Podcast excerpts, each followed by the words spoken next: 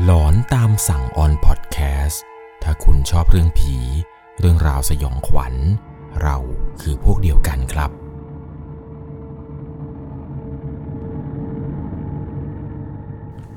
สวัสดีครับทุกๆคนครับ ขอต้อนรับเข้าสู่ช่วงหลอนตามสั่ง อยู่กับผมครับ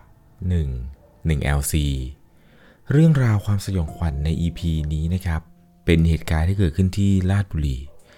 แต่ต้องบอกก่อนนะครับว่าเรื่องต่อไปนี้เนี่ยอยากจะมาฝากเป็นอุทาหรณ์สอนใจใครหลายๆ คนดีกว่าครับ เอาเป็นว่าเรื่องราวเรื่องนี้เนี่ยมันมีเหตุการณ์แปลกๆครับ เกิดขึ้นกับผู้ชายคนหนึ่ง ที่เขาไปเรียกเด็กเอ็นมา และสุดท้ายครับ เขามารู้ที่หลังว่า เด็กเอ็นที่เขาเรียกมานี้ เป็นผีครับ ก่อนจะเข้าไปรับชมรับฟังกันเนี่ย ก่อนอื่นต้องบอกก่อนเลยครับว่าจะต้องใช้วิจารณญาณในการรับชมรับฟังกันให้ดีๆ เรื่องราวในวันนี้ครับอาจจะพิเศษหน่อยนะครับ เพราะเนื่องจากว่า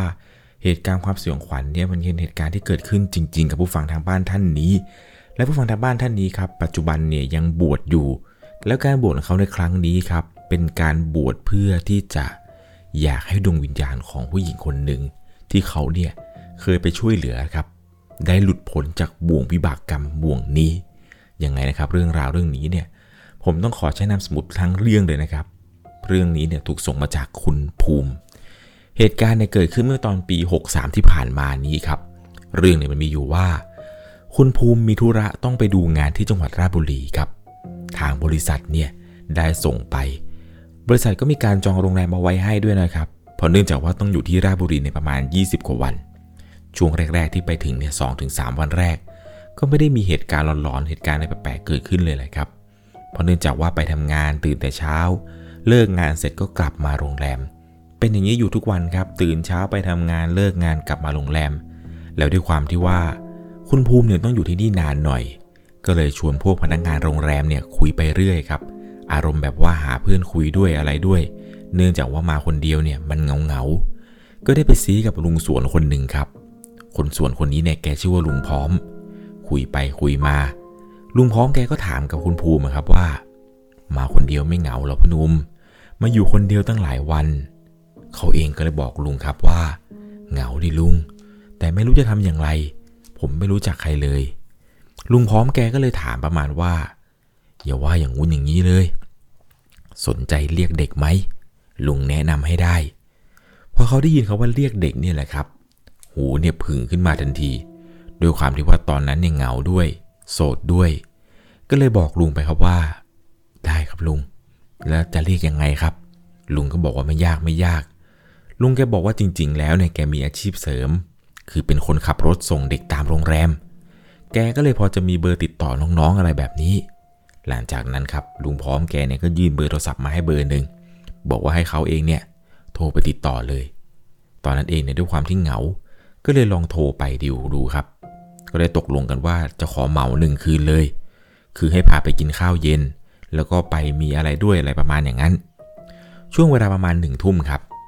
น้องเนี่ยที่โทรไปดีลเอาไว้เนี่ยก็มาเคาะถึงประตูหน้าห้อง เขาเองก็เปิดประตูออกไปดูครับ พอเปิดออกไป ต้องยอมรับเลยว่าผู้หญิงคนนี้เนี่ยสวย น่ารักมากๆ เคยเห็นผู้หญิงมาเยอะเหมือนกันครับ แต่รู้สึกว่าน้องคนนี้เนี่ยมันวิง้ง มันมีออร่าแบบว่าแบบคนสวยผิดปกติแบบขาวสว่างเลย ตอนนั้นเองเนี่ยเขาไม่สามารถละสายตาได้เลย หลังจากนั้นครับก็ชวนน้องออกไปกินข้าว ไปกินข้าวอะไรกันเสร็จเนี่ยก็กลับมาโรงแรมประมาณ5้าทุ่มกว่าเห็นจะได้ เขาเองเนี่ยไม่เคยประมาทเรื่องผู้หญิงมาก่อนเลย แต่พอมาเจอน้องคนนี้เนี่ย ขอใช้นามสมมติว่าน้องหมวยก็แล้วกัน พอมาเจอน้องหมวยเนี่ย เหมือนกับคุณภูมิครับ แกโดนสะกดไปเลย น้องเนี่ยสวยมากเชื่อหรือไม่ครับ พออยู่ท่ามกลางแสงไฟเนี่ยจะสวยแบบสวยผิดหูผิดตาเลย ยิ่งเวลาปิดไฟเนี่ย ไม่รู้ทำไมเหมือนกับว่าผิวของน้องเนี่ยมันจะดูสว่างในที่มืด เหมือนกับตัวน้องเนี่ยเรืองแสงได้ น้องเนี่ยพูดอะไรมาเนี่ยเขาก็คล้อยตามเชื่อไปสมด แม้ว่าน้องหมวยเนี่ยจะไม่ได้วางยาหรือมอมยาเขานะนะครับ แต่ไม่รู้อะไรดนใจให้เขานั้น คล้อยตามน้องหมวยไป หลังจากนี้เนี่ยจะมีเลทติด 18 บวกนิดนึงนะครับ ยังไงน้องๆหนูๆเนี่ยต้องใช้วิจารณญาณในการรับฟังให้ดีๆ เพราะหลังจากที่คุยอะไรกันน้องหมวยเสร็จแล้วครับ คราวนี้เนี่ยจะเป็นส่วนในงานพาร์ทบริการแล้ว น้องหมวยเองแกเนี่ยก็นวดน้ำมัน นวดไปได้สักพักหนึ่งเนี่ยเขาก็เริ่มที่จะเคลิมแล้วก็เริ่มรู้สึกแปลกๆ ในขณะที่น้องหมวยกำลังนวดอยู่นี้ คุณภูมิเองเนี่ยแกก็นอนหงายอยู่บนเตียงนั่นแหละครับ แล้วก็มารู้สึกว่าตรงท้องเนี่ย มันเย็นๆมันเย็นๆแบบพิลึกแปลกๆ คุณภูมิเองก็เลยลืมตาขึ้นมาดูครับ ว่ามันเกิดอะไรขึ้น พอลืมตามาเนี่ย เห็นน้องหมวย กำลังเลียวนๆอยู่ที่ท้องครับ น้องหมวยเนี่ยกำลังเอาลิ้นครับเลียท้องเขาไปมา แล้วก็ค่อยๆเงยหน้าขึ้นมาพูดกับเขาครับว่า กูกินได้ไหม ตอนนั้นเนี่ยเขาเนี่ยขนลุกทั้งตัวเลยครับขนลุกตั้งแต่เท้าขึ้นมา ไม่รู้เพราะอะไรเพราะเนื่องจากว่าเสียงที่น้องหมวยพูดออกมาเนี่ย มันเป็นเสียงคนแก่ๆตาของน้องเนี่ยจากที่มีตาขาวเลยเนี่ยครับ มันกลายเป็นตาสีดำแบบดำสนิท ตอนนั้นเขาตัดสินใจว่าจะลุกขึ้นครับ แต่ลุกไม่ได้ สู้แรงน้องหมวยไม่ไหว ไม่รู้ว่าน้องหมวยเนี่ยเอาแรงมาจากไหน แล้วน้องหมวยก็พูดวนๆอยู่อย่างนั้นแหละครับว่ากูจะกิน กูจะกินนะ กูกินได้ไหม เขาเนี่ยพยายามจะผลักตัวเองลุกขึ้น แต่ก็โดนมือของน้องหมวยครับ กดลงไปนอนลงอีกครั้งหนึ่ง แล้วหมวยเนี่ยก็ใช้มืออีกมือหนึ่งครับ ค่อยๆควรที่หน้าท้องของเขา เล็บของเธอที่ยาวเนี่ย ก็ค่อยๆควรบริเวณหน้าท้องของคุณภูมิ ตอนนั้นเนี่ยเขาตัดสินใจครับ เอาแรงเฮือกสุดท้ายเนี่ยผลักน้องหมวยออก แล้วก็วิ่งไปหยิบสร้อยพระมาแขวนคอไว้ครับ ซึ่งเขาเองเนี่ยห้อยไว้ตรงตู้เสื้อผ้า หลังจากที่เอามาห้อยคอแล้วครับ ก็เอามาพนมมือท่องราธนาหลวงปู่ขอให้ช่วย ตอนนั้นเขาท่องในใจครับเป็นคาถาหลวงปู่ทวด ยืนท่องอยู่สักพักหนึ่งใครไม่เชื่อก็ต้องเชื่อแหละครับ หลังจากที่ท่องบทสวดหลวงปู่ทวดได้สองจบ เสียงน้องหมวยเนี่ยที่นั่งอยู่บนเตียง ก็หันหน้ามาพูดกับเขาว่า พี่พี่ มันไปแล้วมันไปแล้ว เขาเนี่ยก็กล้ากลัวๆครับ ถามว่าหนูเป็นอะไรหนู น้องหมวยเนี่ยก็นั่งร้องไห้อยู่บนเตียง แล้วก็พูดว่าพี่หนูขอโทษนะพี่หนูขอโทษ จริง ๆ แล้ววันโกนน่ะหนูว่าจะไม่รับงาน แต่หนูต้องใช้เงินหนูก็เลยรับงานพี่ หนูพยายามข่มมันแล้ว พยายามคุมมัน แต่สู้มันไม่ได้เลย มันบอกมันจะกินอย่างเดียวมันหิวมันหิว เขาเองก็งงครับ แล้วก็ถามน้องเขาว่าน้อง มันที่น้องบอกเนี่ยมันคือใครอะน้องก็บอกว่า มันเป็นปอบ หนูมีเชื้อปอบ หนูไม่อยากอยู่แบบนี้เลยพี่ หนูพยายามฆ่าตัวตายหลายครั้ง แต่มันไม่ยอมให้หนูทำมันบอกหนูต้องเป็นร่างให้มัน น้องหมวยก็เล่าให้ฟังอีกครับว่า ทุกๆวันโกนเนี่ย น้องหมวยเนี่ยจะมีอาการประมาณอย่างนี้แหละ คือไม่ค่อยเป็นตัวเอง อยากจะกินของดิบ อารมณ์ร้อน ชอบไปเลียปากตัวเอง น้องหมวยเนี่ยรู้ตัวเองมาตลอด แต่ขัดขวางอะไรไม่ได้เลย ทีนี้ครับ คุณภูมิเองเนี่ยแกก็เริ่มที่จะรวบรวมสติได้ เริ่มอุ่นใจในสร้อยพระที่ตัวเองในห้อยคอเอาไว้อยู่ ก็เลยเดินจากหน้าตู้เสื้อผ้านี่แหละครับ ในขณะที่ตัวเองในห้อยหลวงปู่ทวดเอาไว้ด้วย แล้วก็เดินไปปลอบน้องครับว่า บอกไม่เป็นไรไม่เป็นไร เอาหนาเอาหนาพี่เห็นใจหนูนะ พี่อยากช่วย ตอนนั้นเนี่ยก็เลยบอกน้องว่าเดี๋ยวพรุ่งนี้เนี่ยเดี๋ยวพี่โทรนัดนะ พี่จะพาไปทำบุญ หลังจากนั้นครับค่ำคืนนี้เนี่ยก็จบลง โดยที่ไม่ได้มีอะไรกับน้องหมวยหรอกนะครับ เพราะเขาเองเนี่ยก็ไม่กล้าครับ ไม่รู้ว่าถ้าไปต่อเนี่ยจะเจออะไร น้องหมวยเนี่ยก็รีบแต่งเนื้อแต่งตัวครับ รีบเดินออกจากห้องไป เขาเองในคืนนี้ ตัดสินใจเปิดไฟนอนแล้วก็ห้อยหลวงปู่ทวดเนี่ยนอนตลอดทั้งคืน พอเช้ามาครับ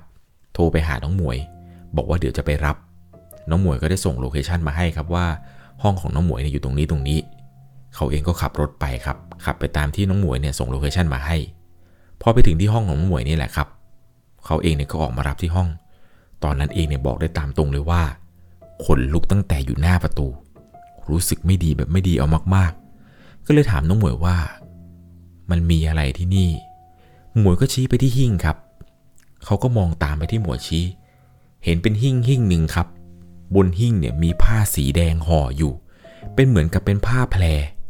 ตอนนั้นก็ถามหมวยครับว่า แล้วไอ้ผ้าแดงๆที่หมวยว่า มันคืออะไร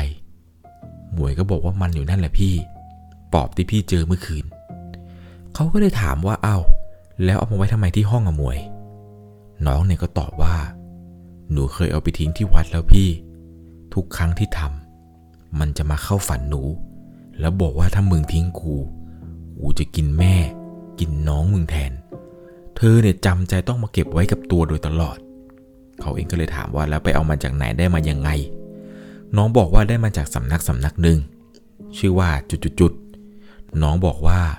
ตอนนั้นเนี่ยไปเสิร์ชหา อยากได้ของเสน่ห์เมตตา เพราะว่าทำงานเกี่ยวกับเรื่องแบบนี้ด้วยเนี่ย มันต้องเล่นของหน่อยพี่ น้องหมวยบอกว่า พี่รู้ไหม หนูรู้นะว่าหนูสวยมากตอนกลางคืน นั่นแหละ ฝีมือของปอบมันทำทั้งนั้น กลางคืนเนี่ยหนูจะสวย จนผู้ชายเนี่ยเรียกหนูไป ทุกคนเนี่ยมันจะหลงหนู แต่หนูอยากหยุด แต่หยุดไม่ได้ ตอนนั้นพอได้ฟังครับ คุณภูมิเองเนี่ยก็สงสารน้องหมวยมาก เลยตั้งใจว่าเอาอย่างนี้แล้วกัน เดี๋ยววันนี้เนี่ยจะพาหมวยไปวัด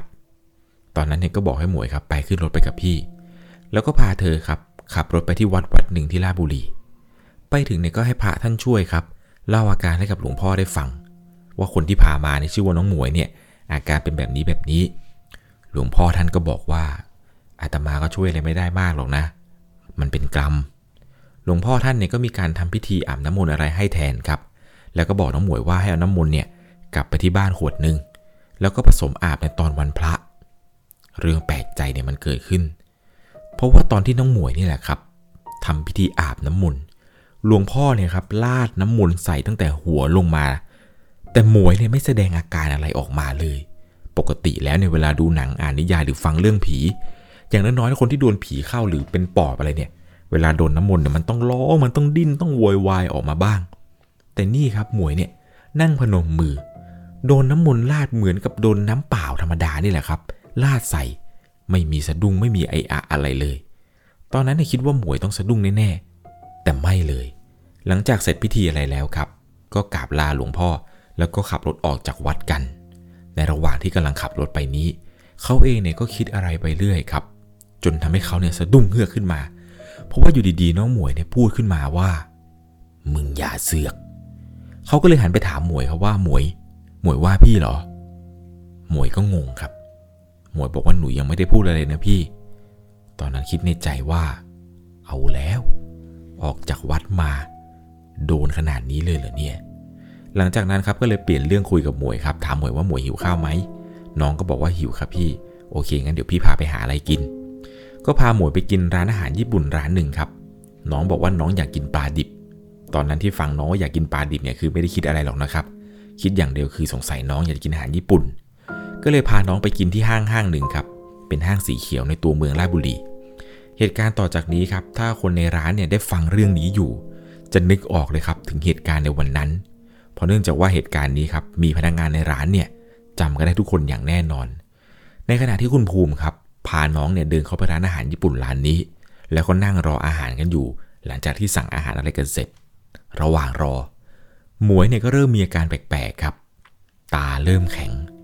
มองขวางขวางๆมองพนักงานที่เดินผ่านไปผ่านมา แล้วอยู่ดีๆ ครับน้องหมวยเองเนี่ย แกก็มองตาขวางแล้วก็เริ่มเลียปากตัวเอง ตอนนั้นเนี่ยเริ่มใจไม่อยู่กับเนื้อกับตัวแล้วครับ คุณภูมิเนี่ยคิดในใจอย่างเดียวเลยคือ นี่เพิ่งไปอาบน้ำมนต์มาลิตรเยอะขนาดนี้เลยเหรอวะเนี่ย มือรึงเนี่ยก็กำหลวงปู่ทวดที่ห้อยคอไว้อยู่ และอีกมือหนึ่งครับ ก็พยายามบอกน้องเขาว่าใจเย็นๆใจเย็นๆใจเย็นๆตั้งสติไว้หมวยตั้งสติไว้ อยู่ดีๆครับ น้องก็สะดุ้งขึ้นมาทำท่าทำทางจะร้องไห้ น้องก็พูดมาว่ามันจะออกมาพี่มันจะออกมามันจะออกมาเขาเนี่ยทั้งสงสารทั้งกลัวครับ นาที peak เนี่ยมันอยู่ตรงนี้เลย เพราะตอนที่ระหว่างน้องหมวยกำลังจะร้องไห้นี่แหละครับ พนักงาน เอาอาหารมาเสิร์ฟพอดี อาหารที่เอามาเสิร์ฟนี้ครับ เป็นแซลมอน burn วางอยู่ตรงหน้าน้องหมวย น้องหมวยเนี่ยรีบกินเหมือนกับคนหิวจัดเลยแหละครับ เหมือนคนหิวโซไม่ได้กินอะไร กินไปได้คำหนึ่งน้องเนี่ยปาจานแซลมอนที่เหลือเขวี้ยงทิ้งแล้วก็โวยวายแล้วก็ตะโกนลั่นร้านเลยครับว่ากูอยากกินปลาดิบ กูจะกินดิบดิบเอาปลาดิบมาให้กู กูจะกิน ตอนนั้นเนี่ยเขาช็อกเลยเลยครับ พนักงงานในร้านรวมไปถึงแขกคนอื่นที่นั่งกินกันอยู่เนี่ยหน้าเหวอกันไปหมด เขาต้องรีบเช็คบินครับ แล้วก็รีบลากน้องเนี่ยออกไปจากร้าน แล้วก็พาเธอครับกลับไปส่งที่ห้อง ในระหว่างที่กำลังเดินออกมาจากร้านเนี่ยครับน้องก็ยังคงโวยวายอยู่ว่ากูจะกินปลาดิบกูจะกินปลาดิบ เขาเนี่ยก็เดินลากน้องหมวยมาตลอดทางครับหมวยเนี่ยก็แหกปากโวยวายลั่นห้านจนมาถึงที่รถเขาเนี่ยตัดสินใจถอดสร้อยคอหลวงปู่ทวดตัวเองนี่แหละครับไปคล้องไปที่น้องหมวย จนน้องหมวยเนี่ยเริ่มมีสติครับ เริ่มที่จะพูดเริ่มที่จะอะไรได้ น้องเนี่ยนิ่งไปสักพักหนึ่ง ก่อนน้องจะบอกว่าดีขึ้นแล้วพี่ หนูดีขึ้นแล้ว ในระหว่างที่กำลังขับรถไปนี่แหละครับ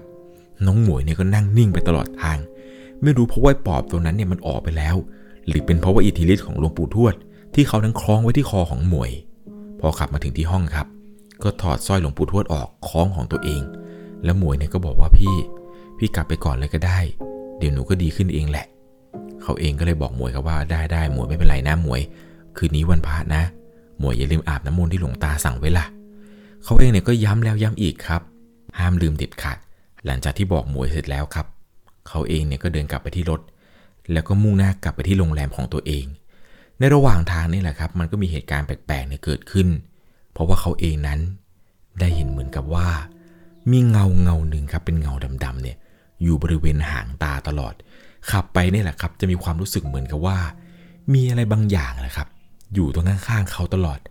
ตัดสินใจหันไปทีหนึ่งก็ไม่เจออะไร ขับไปตลอดทางนี้แหละครับ ความรู้สึกแปลกๆเนี่ย มันยังคงวกวนอยู่อย่างนี้แหละครับ จนกระทั่งมาถึงโรงแรม พอมาถึงนี่แหละครับ เขารีบเอาน้ำมนต์หลวงพ่อเนี่ย ประพรมประตูห้องตัวเองรวมไปถึงในห้องที่น้องหมวยเนี่ย เคยมาในวันนั้น เขาบอกเขากลัวมากครับ มันเป็นอะไรที่น่ากลัว ความกลัวนี้เนี่ยทำเอาเขาเนี่ยไม่กล้าที่จะเรียกเด็กเอ็นคนอื่นมาเลยแหละครับ เพราะว่าถ้าเรียกมาแล้วเจอแบบน้องหมวยอีกเนี่ยเขาคงจะเข็ดไปอีกนานเลยครับนี่ขนาดแค่น้องหมวยคนเดียวเนี่ยเขาจะรู้สึกกลัวได้ขนาดนี้เลย ในชีวิตนี้เนี่ยบอกตามตรงครับ คุณภูมิบอกว่า ไม่เคยรู้สึกกลัวผี เท่ากับครั้งนี้มาก่อนเลยจนกระทั่งคุณภูมิครับได้ทำงานต่อจนครบกำหนดวัน แล้วต้องกลับไปที่กรุงเทพเนี่ยคุณภูมิบอกว่าหลังจากวันนั้นมาเนี่ยก็ไม่ได้ข่าวข่าวน้องหมวย เนื่องจากว่าไม่กล้าที่จะติดต่อกับน้องหมวย หลังจากนั้นมาครับก็ไม่ได้ข่าวข่าวอะไรเกี่ยวกับน้องหมวยอีกเลย จนกระทั่งเมื่อตอนสงการที่ผ่านมานี่เองครับ คุณภูมิเนี่ยได้เดินทางกลับไปที่โรงแรมนั้นอีกครั้ง แต่รอบนี้ครับไปกับภรรยา ไปถึงเนี่ยก็ไปเจอกับลุงพร้อม คนที่เคยนัดเด็กเอ็นให้กับเขาในวันนั้นนั่นแหละครับ ก็ได้ถามกับลุงพร้อมครับว่าลุงพร้อมครับลุงพร้อมได้ข่าวข่าวของน้องหมวยบ้างหรือเปล่า ลุงก็ถามว่าติดใจอะไรหมวยหรือเปล่า เขาเองนี่ก็บอกว่าเปล่าครับเปล่า ลุงพร้อม เมื่อตอนที่ผ่านมา ลุงพร้อมรู้ไหมพวกผมเจออะไร ลุงก็เล่าให้ฟังครับว่า เองไม่รู้เหรอว่าน้องตายแล้ว เขาเองถึงกับขนลุกแล้วก็ตกใจเลยแหละครับ ตอนที่ลุงพร้อมบอกว่าน้องหมวยเนี่ยตายแล้ว ลุงพร้อมก็เล่าให้ฟังว่า มีคนเข้าไปเจอศพน้องหมวยเนี่ยเป็นเพื่อนกัน เข้าไปถึงเห็นสภาพศพน้องหมวยเนี่ยคือดูไม่ได้เลย นอนแน่นิ่งอยู่บนเตียง แต่สิ่งที่มันแปลกคือบริเวณต้นท้องน้องหมวยเนี่ย เต็มไปด้วยเลือด เหมือนโดนมีดกรีดแล้วก็เอาไส้เอาตับไตอะไรเนี่ยออกไปหมดเลย คนที่เข้าไปเห็นสภาพศพน้องหมวยในตอนนั้นเนี่ยถึงกับช็อกแล้วก็รีบวิ่งออกมาแหกปากโวยวายลั่นไปหมด เขาเองเนี่ยพอได้ฟังจากลุงพร้อมเนี่ยเขาก็เริ่มกลัวนิดนึงแหละครับ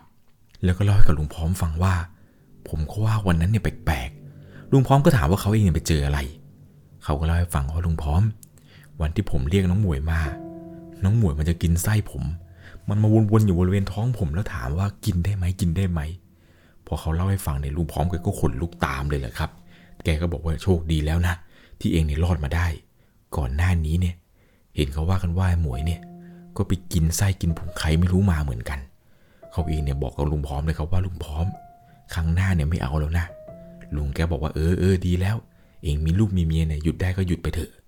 หลังจากนั้นครับที่คุณภูมิเนี่ยรู้ข่าว ว่าน้องหมวยเนี่ยเสียชีวิตไปแล้วเนี่ย เขาเนี่ยก็รู้สึกเศร้ามากครับ หลังจากที่พยายามที่จะให้น้องหมวยเนี่ยหายดีมาโดยตลอด แต่ไม่ทันแล้วครับ เนื่องจากว่าน้องหมวยเนี่ยเสียชีวิตไปตอนเมื่อสงการที่ผ่านมานี่เอง